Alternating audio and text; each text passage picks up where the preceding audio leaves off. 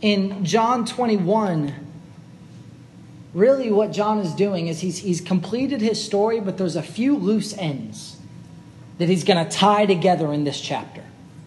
There's a few pieces of information that are helpful for us, for the church, for the early readers of this gospel to know things that they would have had questions about. That John kind of, he just kind of ties up those loose ends and presents the gospel in its entirety. So, in this chapter, there may be readers who had finished the Gospel of John who would say, wait a second, Jesus just. He just shows up in a room, a closed off room with 12 guys who are terrified for their lives and who are like weeping and mourning, and that's that's what we have to go off of? We're just going to take their word for it, which that, that would absolutely be enough, but John's going to give us some more evidence of a resurrected Jesus. What about Peter? There's so many questions about Peter at this point in the gospel. Like last we saw Peter, he had doubted Jesus.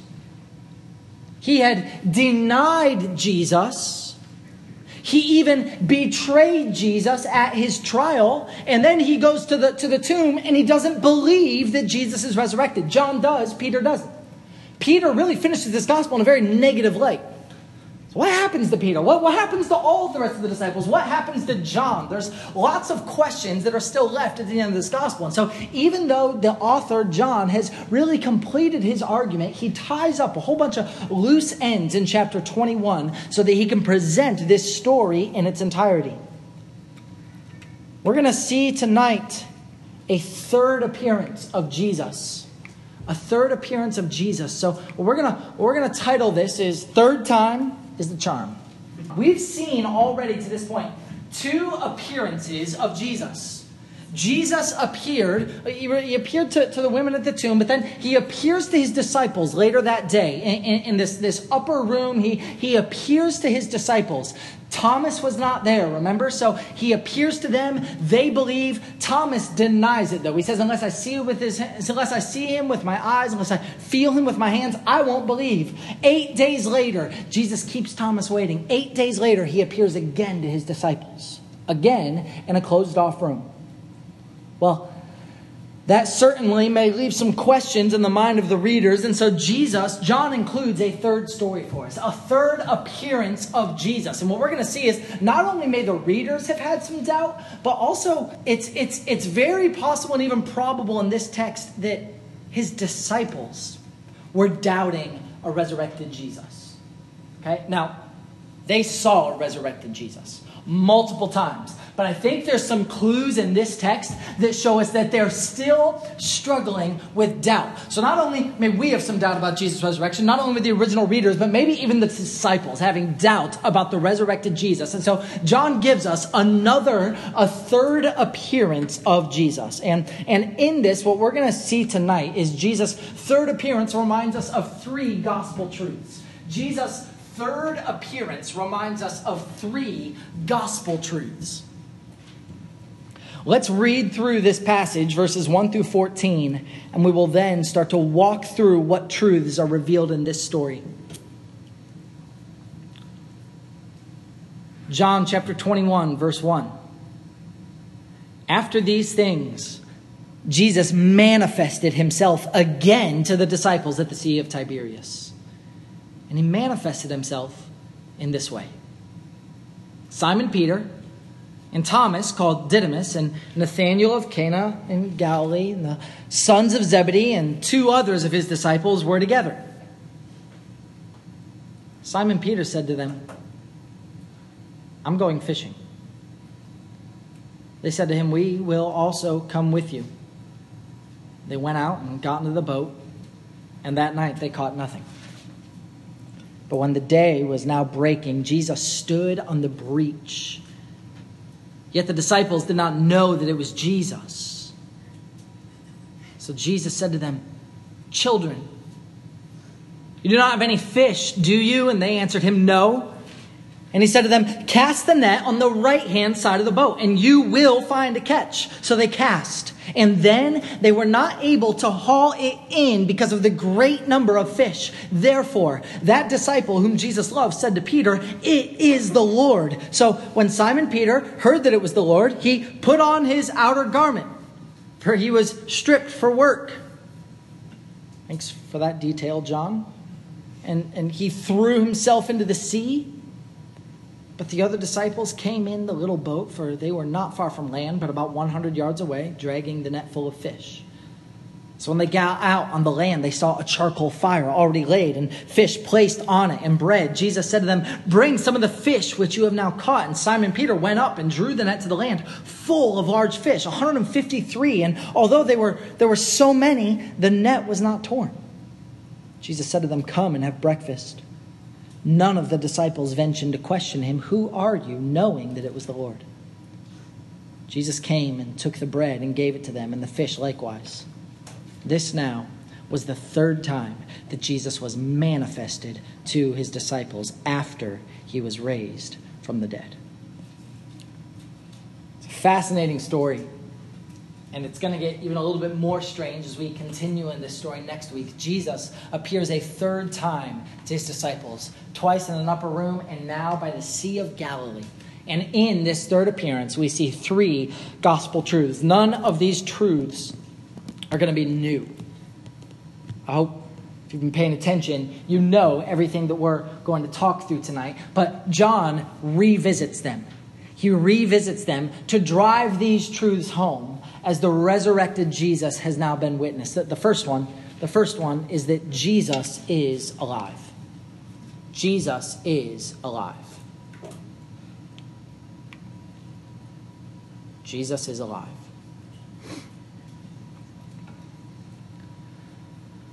This is, again, a, a primary emphasis that John wants his readers to be aware of. That Jesus is alive. He wants there to be no doubt Lest you hear the first two stories of Jesus' resurrection, lest you hear those and think, okay, so I'm supposed to take the word of 12 men who were terrified for their lives, who were on the brink of death in their minds. And by the way, they're mourning. They're incredibly sorrowful that, that their Lord has, has been killed. Like, it's kind of like prime hallucination territory. Like, yeah, I'm sure you saw the Lord Jesus in that state of mind. Now, we're called to believe that nonetheless. But John uses this story to just like give this final stamp no, he, he was alive. He didn't just appear there. He appears many times to the disciples. And it wasn't just in closed off rooms, it was, it was available for many to see. In fact, one of those stories is the story of his disciples in the Sea of Galilee. This story starts in verse 1, and there's a repeated word in this story that, that really draws us to understand that this is a primary point in John's mind.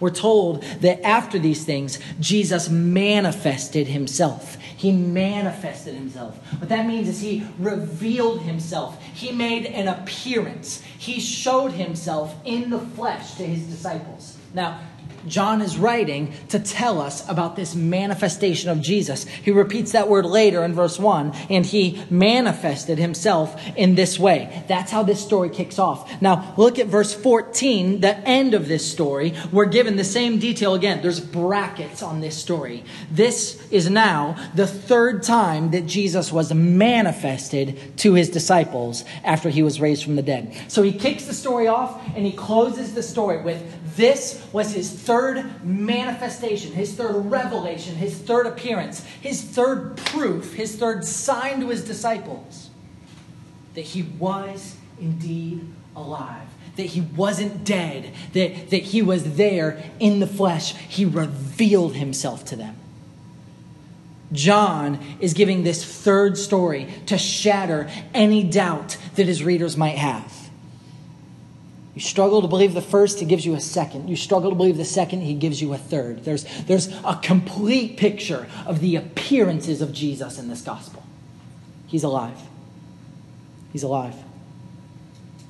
And this is now the third time that this has been witnessed by his disciples. But there's a second lesson, there's, there's a second gospel truth that's revealed here. The second one is that Jesus' disciples are weak.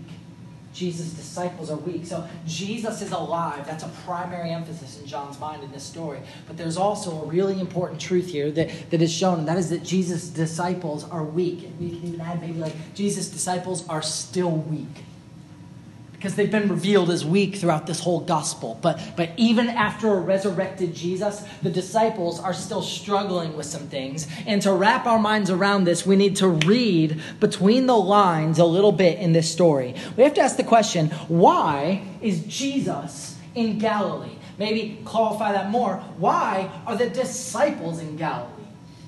Remember where Jesus was killed. Jesus was killed in Jerusalem.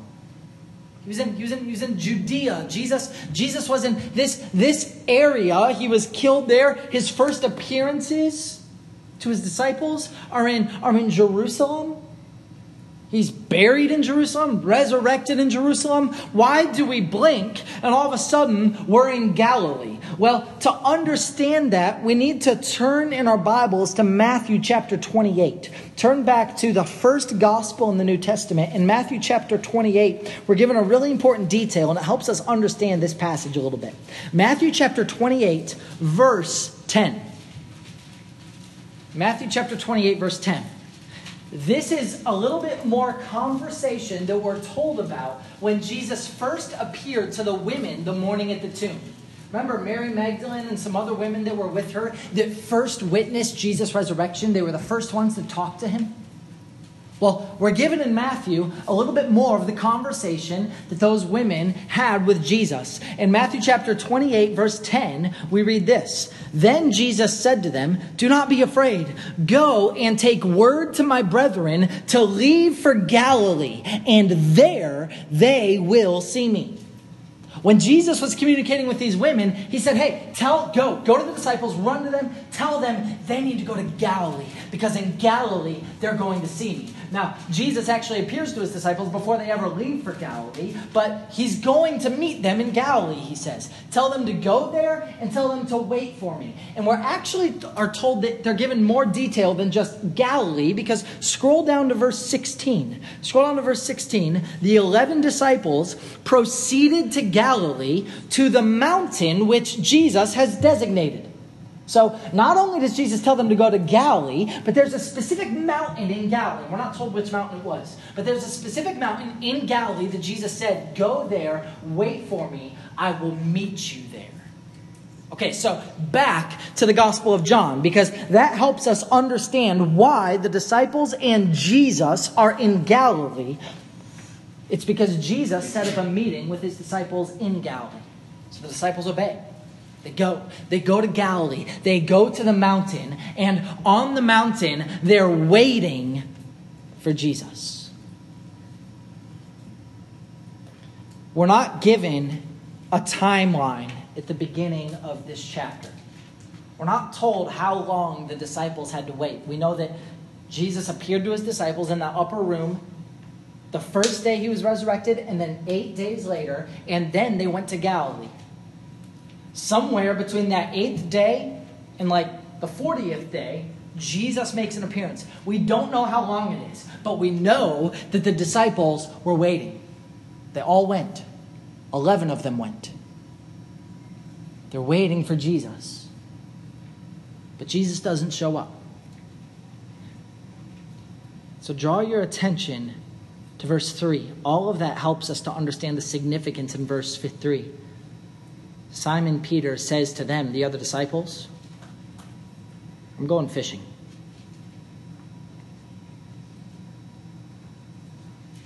That is not a statement of like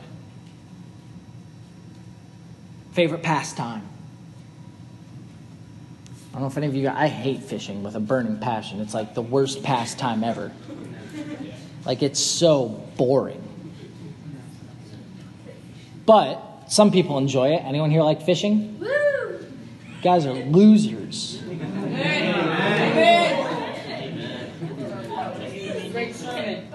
Peter, Peter, I don't know if he liked fishing, but it was his job. It was what he did before he ever met Jesus. That this was his profession. It's important to know that because when Peter says this, Peter has not said these words for three years. This is Peter's old life. He obeys Jesus. He goes to Galilee. He's up on a mountain. He's waiting for Jesus, and Jesus isn't coming. And Peter returns to his old lifestyle. Peter says that I, I, he's, he's not here. I'm going fishing. This is a, a significant statement by Peter, and it's incredibly revealing about his heart in this moment. I, I believe that Peter, in, these moments while he's waiting, begins to have doubt. That he begins to wonder about, about these appearances of Jesus when, when they were in, a, in an emotional time because he told them to go to Galilee, he told them to wait on the mountain, but Jesus isn't coming, and so Peter goes fishing. The disciples go with him. Not all of them. It's interesting. We're told about seven disciples that all go fishing. It would seem by implication that maybe four of them stayed behind on the mountain, four of them stayed to wait. But Peter is the spokesperson. And he says, Guys, I'm going back to how it used to be. I'm going back to how it was. I'm going back to my old lifestyle. I'm going back to my old job. So he gets in a boat Six other disciples come with him. Next week, we're going to see verses 15 through 17. Jesus is going to look at Peter and he's going to say, Peter, look at, look at verse, verse 15. Simon, Peter, son of John, do you love me? Jesus asks. More than these. Do you think the these is? When Jesus looks at Peter and says, Do you love me more than these? He's talking about the other disciples. Do you love me more than all these? Like, probably not. It doesn't make a ton of sense that Jesus would ask that. I think what Jesus is asking is, Peter, do you love me more than, more than these fish? More than these boats, more than these nets, more than your job? Do you, do you love me more than what you just returned to? That, that's what Jesus is going to press Peter on. Because, because Peter, eh, yet again, in a unique way, has, has turned his back on Jesus. Peter, again, has, has stopped waiting, stopped actively obeying. He's gotten frustrated, and he's gone back to his old life. Jesus is going to look at him and say, Peter, don't you love me? Don't you love me more than, than this? Don't you love me, Peter?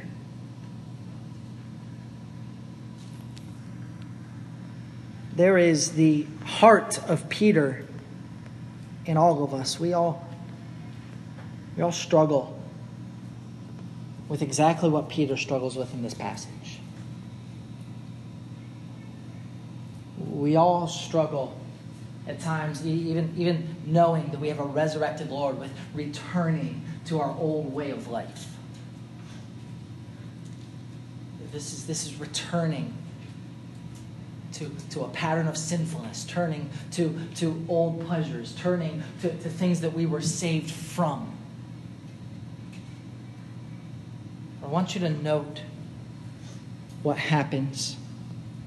Peter, Peter's in the boat. He's gone back to fishing. And then what takes place is there's a man standing on the edge of the water. There's a man standing on the edge of the water, and the disciples see him. So he's about, about 100 yards away. We're told that later in the passage. Jesus yells out to the disciples, You haven't caught any fish, have you? They don't know it's Jesus. And they say, No. Seems like maybe like an intimate conversation, but these guys are screaming at the top of their lungs, right? It's a football field between them. You know how many fish do you know? We don't have many fish. Jerk. Stop bothering us. We don't have any fish. Jesus then yells, screams, cast your nets over on the other side. We've heard this story before. Cast your nets over on the other side. They do it, and immediately they, they can't pull in the nets. It's filled with so many fish. 153 large fish, we're told. As soon as that happens, the disciples recognize something they recognize that the man on the shore is conducting himself the same way that Jesus always conducted himself. And so, this is the third gospel truth. It's what's driven home at the end here. And again, hopefully, this isn't new to you. Jesus is the Son of God. John is going to drive that stake in the ground one more time. He is the Son of God. He's alive, and the disciples, they're still weak, they're still struggling, they're still wrestling with their disobedience, but Jesus is the Son of God. And the disciples, one of them, John, immediately recognizes it. When, when they're struggling to pull in the nets, John says, Wait a second. We've seen this before. That is the Lord. So Peter, all of a sudden, remember, it's 100 yards out. He uh, apparently they fished naked, which is totally weird. But he was uh, needing to clothe himself, obviously, so he throws on this outer cloak, we're told, and then he just jumps in the water. He throws himself into the water. Like, he's like, I'm not waiting for anything, I'm not holding back, I'm going. Why? Because he knew that it was Jesus and he recognized that it was the Son of God, again, giving a sign pointing to his deity. He's, he's sovereign over what's taking place.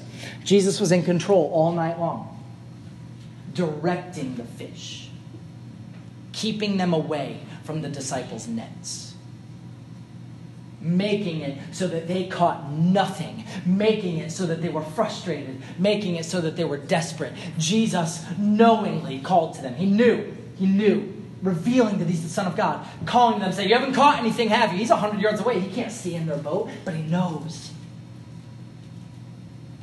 And then he miraculously brings a catch to the disciples, showing again his identity. And when Peter recognizes the Son of God, he's not holding back. He dives in and he starts swimming, okay? And he's not swimming like a lap in a pool, he's swimming a football field.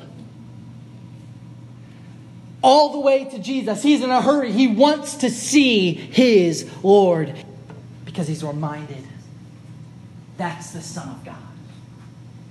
He's powerful and he's alive.